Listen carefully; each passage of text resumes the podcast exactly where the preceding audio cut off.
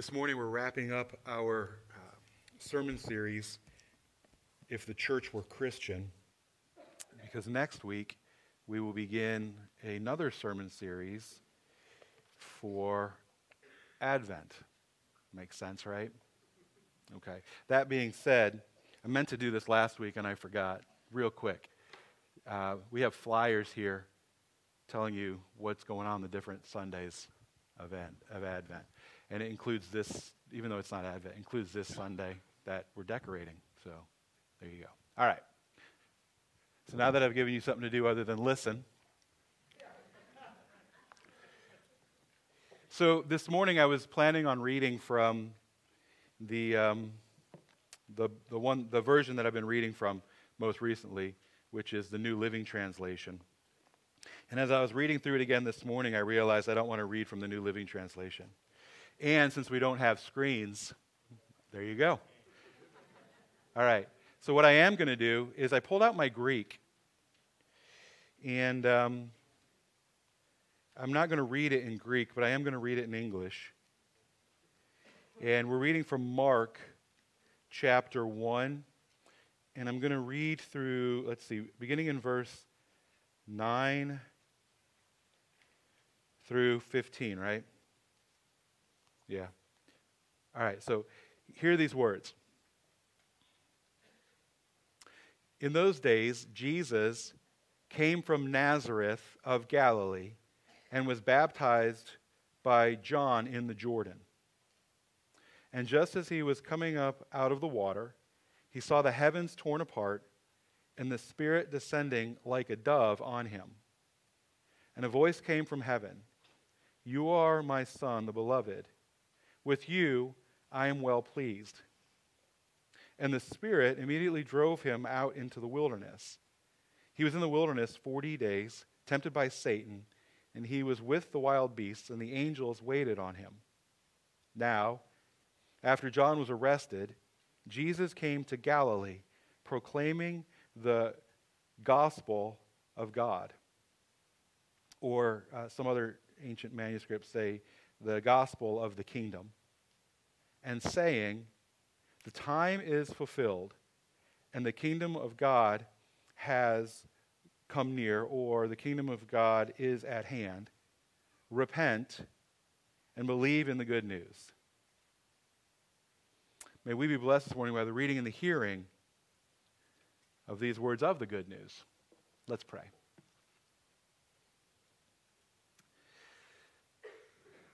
Good morning, Lord. It's been quite a morning. We've been running wide open since we arrived, um, setting up tables, heating up chili, freaking out about monitors, uh, re, replan, re, redoing the, the service um, in light of all of these things. And, and now we've reached this time in our service where we are turning to your scriptures, to, to this story of your son. And so I pray that for the next few moments you might slow us down. Not have us thinking about decorating trees and getting started with Advent and I guess for me, not thinking about having to drive 11 hours um, but just help us be present together. To open ourselves up to your divine presence in this place. And I've got so many things running through my head. I, I just pray that you would uh, give me a clarity of thought so that when I speak, it is the words that you have for us. And that you might hide me behind your cross so that what we experience here today is you, your grace, your mercy, your love, your joy, your justice, your righteousness, your peace. We pray all these things in your most holy and precious name. Amen. So, the reason I wanted to not read out of the um, New Living Translation this morning is I came face to face with another example of how when we, when we are translating, we cannot help but also interpret. And what we do is we will interpret in light of our uh, theological understanding of what certain things say and what certain things mean. And, and we can't, I mean, it's not a, I'm not, it's a, I love the New Living Translation. It's really easy to read, it's great. But there are times, and it's in all translations, and it's probably, if I'm going to be honest, I do it too, right? Um, but you take the theological understanding of what you have for something and you read it into rather than allowing the words to speak to. Does, does that make sense? You see what I'm saying? So, for example, in, in the New Living Translation this morning, it said this. It said, uh, well, I've got it open. It says this uh, The time promised by God has come at last, which that's not what that says at all there, but he announced, The kingdom of God is near. Repent of your sins and believe the good news. Okay, of your sins is not in there. And the way that the New Living Translation is translating it is turning away from something. And what I would argue is that actually what the author is doing is talking about turning towards something. We've made, it's interesting, we've made the announcement of good news into a negative when the original proclaimer meant it as a positive. it's not, the kingdom of God is at hand, so be afraid because you could be in trouble. It is the kingdom of God is at hand, rejoice. And, and so, what is this kingdom of God? And because the word repent means to turn, right? And so, what the author is saying is turn towards this kingdom of God. And what we've done is we've said, he's saying, well, turn away from your sins. And th- that may be, I mean, you, could, you can imply that. But, but let's just take for a moment this idea that what he's talking about, the kingdom of God, and sometimes it's used synonymously with what we would call heaven. But what if the kingdom of God and heaven are referencing the divine presence and being in the divine presence? experiencing the divine presence. And because if you think about what's happening in the story, it says that it's not a dove that, that descended and all of a sudden came out. It was the Spirit of God descending upon Jesus. And who saw it in this particular story? Jesus. It wasn't like a crowd of people saw that Jesus saw.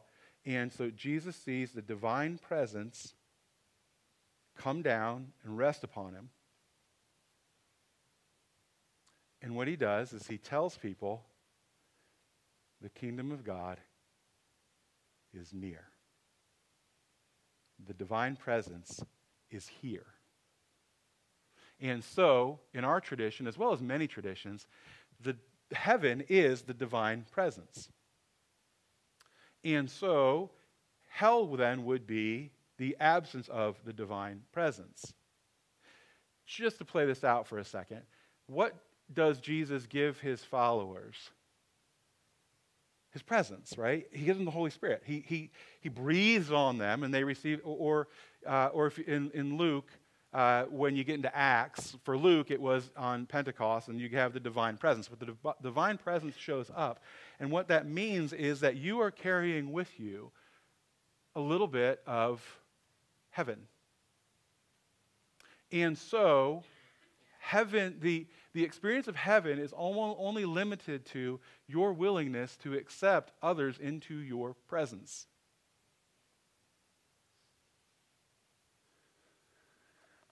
We can talk more about that later.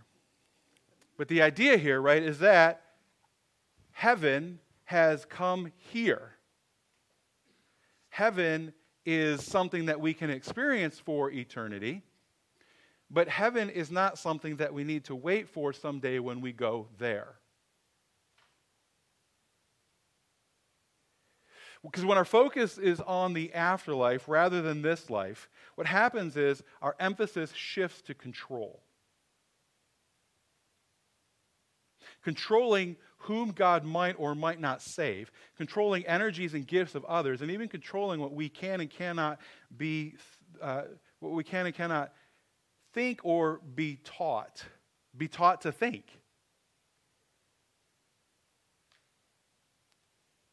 And it seems to me that when we're focused on what happens is we become focused on soul saving instead of heaven experiencing.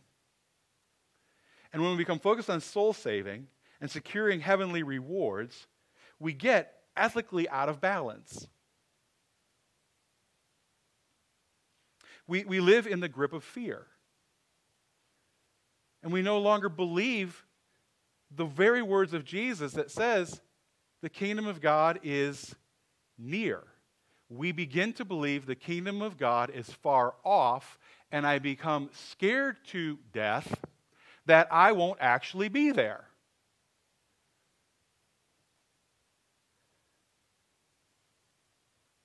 And then we're unable to conduct other aspects of our lives in a healthy and gracious manner because we're all so focused on this next life that we forget to live this one well.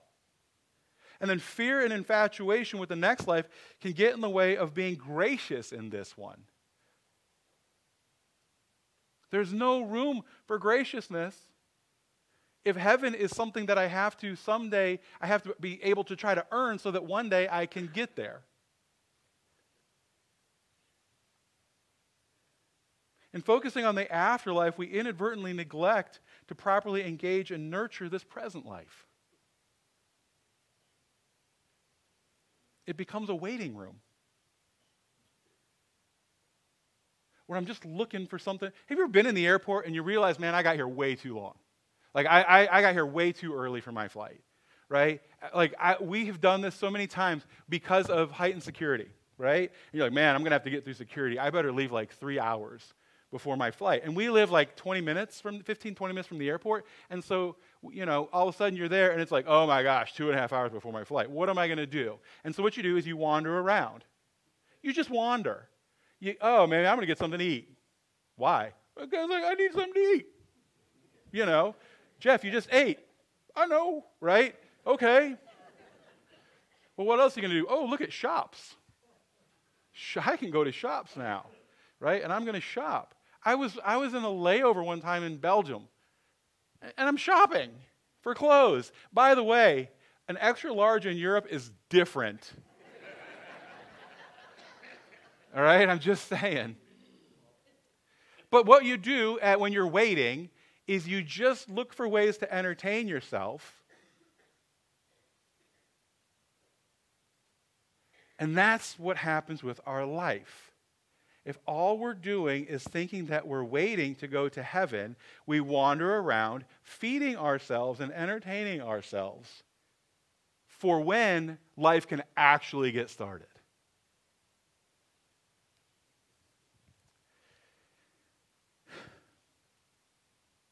And while I think, I need to say this, I think it's dangerous to overemphasize the afterlife, but I'm not trying to diminish the importance of hope. Okay? There are moments when this life is so difficult that to long for an afterlife of bliss is completely understandable. The problem is you can't live your whole life that way. So while afterlife imagery can be comforting when this life grows difficult, it becomes unhelpful when our dreams and visions of an alternative world so dominate our minds and priorities that we're unable to live well and fully in this world.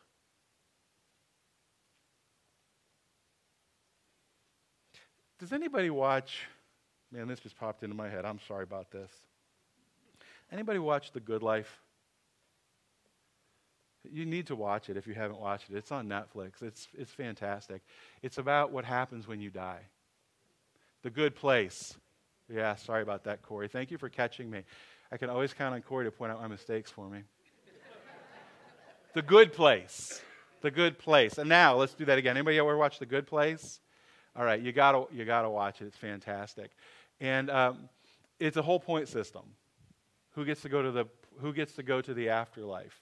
Who gets to go in the afterlife? Who gets to go to the good place? It's a whole point system, and I don't want to ruin it for you, but there's a problem with the point system. All right. Um, but could, could you imagine living your life as if the whole thing was based on a point system to, to determine whether or not you're going to get in or get out? Or is that even not hard to imagine at all because that's the way you currently live?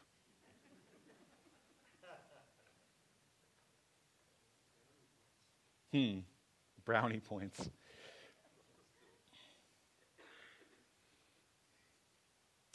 I think I think not only, right, does our preoccupation with an afterlife run the risk of causing us to neglect our present lives, it ultimately makes us self absorbed as the goal of our faith becomes our own eternal well being.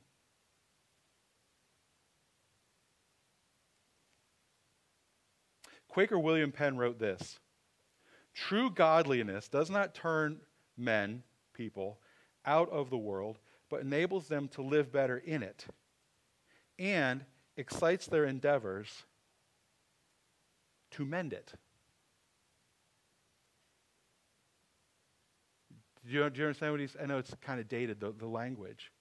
True godliness doesn't turn us away from. I'm gonna, I'm kind of trying to update this a little bit. True true godliness doesn't turn us away from the world, but enables us to live better in it and excites us, gets us gets us excited about the possibility of fixing it.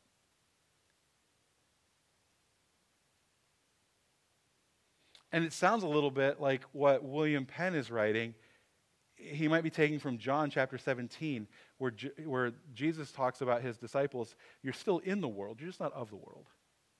You're actually of the kingdom. You're actually already kingdom people.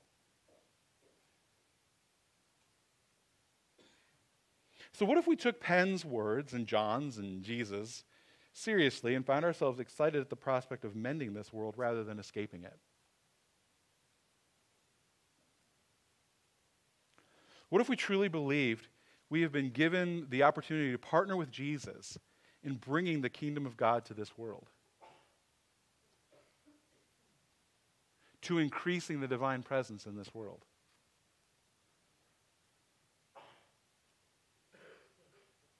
In every culture, there are persons who fill the position of community elders. You know, do you know what I'm talking about? Right? These are men and women whose wisdom, generosity, or spirit, uh, their wide concern and inclusive love equip them to care for people beyond their own kith and kin. Their goal is not just the well being of their family and friends, they want the global community to prosper and do well. This Reminds me of Matthew chapter 5. If you love those who love you, what reward will you get? Are not even the tax collectors doing that?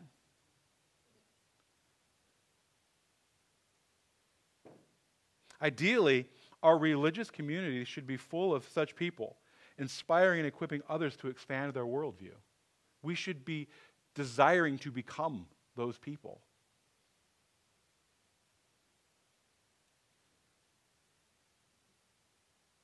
I can, I was thinking about this, right? Like, I can, I can name, I can name people.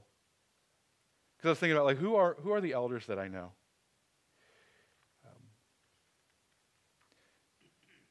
Um, I decided not to name them, except one. Um, it was, it's my grandfather, my, uh, my grandpa Franson this, uh, so he's not in here this morning. Lucas and I, uh, about for about a month now, have been doing this podcast, and it's called Living on Common Ground.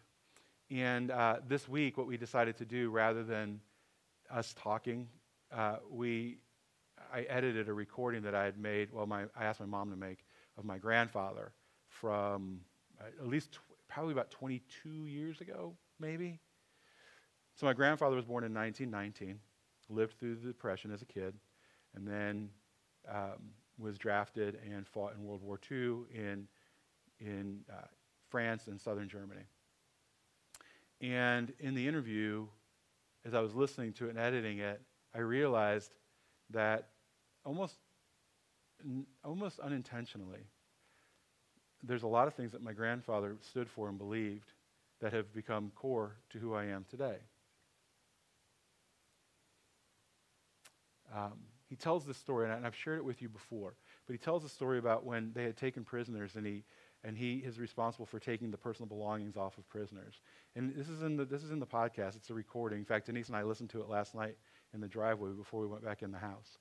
And uh, he talks about that there, uh, this wasn't SS. And he came across this one soldier, and he had a picture of his family in it, and he put the picture back in the man's pocket, and he patted him. And he said, um, It's over for you now. It's over for you now. Like, the war's over for you. And that's yours, you keep it. And then he, he got quiet and he said, You realize, and I'm paraphrasing here, but I never let hate take hold of my heart. Um, and that I was always able to see people, not as the enemy. And I thought, man, that might be part of the reason that I am like so committed to community and to trying to see people. Um, he talked about community and he talked about growing up in the depression and how he himself he said i don't like we never felt like we were missing out on something because my dad was always able to go out every day and find some kind of work and we ate and we didn't know we were poor. The adults did, right? But we didn't. But, but there are other people too, right? And, and I don't want to, I mean, I could go on and on and on and on and on. And I'm sure that hopefully in your mind, you've got those people right now in your mind who have inspired you to expand your worldview, to become more gracious, to become more kind, to be more embracing, to love your neighbor as yourself, to not just love those who love you. But what's going to happen if we're not those people? Who's going to inspire the next ones? Are we going to leave it up to chance? Or are we going to carry on what Jesus says? Are we going to be able to look at people and say, hear the good news? The divine presence is near. It's here. Come, come be part of it. Our Bible tells us God sent his Son to save this world, not condemn it. John chapter 3, verse 17 For God did not send his Son into the world to condemn the world, but to save the world through him.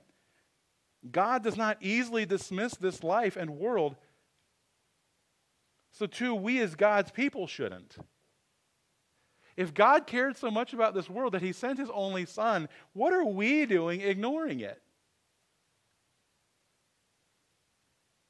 Because if God has seen uh, as being able to, it, here's, here's, here's the.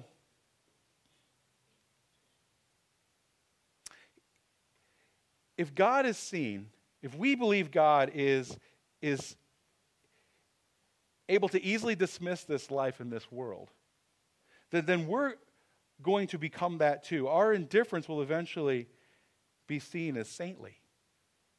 If we believe that God is all about leaving this world, then my indifference actually makes me saintly.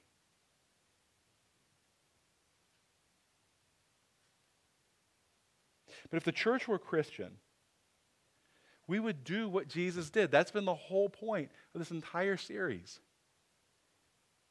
We would do what Jesus did. We would equip one another to live better in this world and stop fretting about the next one.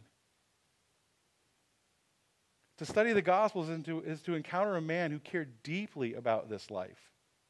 His passion for justice, mercy, and grace, they shone through his words and his works. An immediacy, a sense of urgency marked his movement.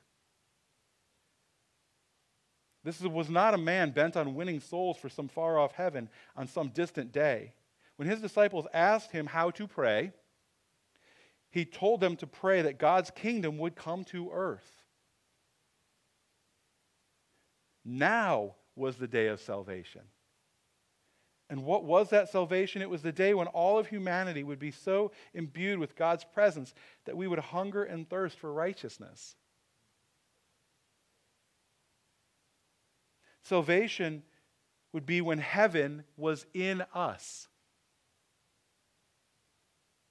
not when we were in heaven.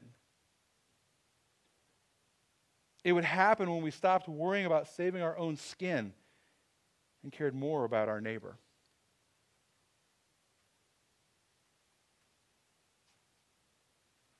Amen.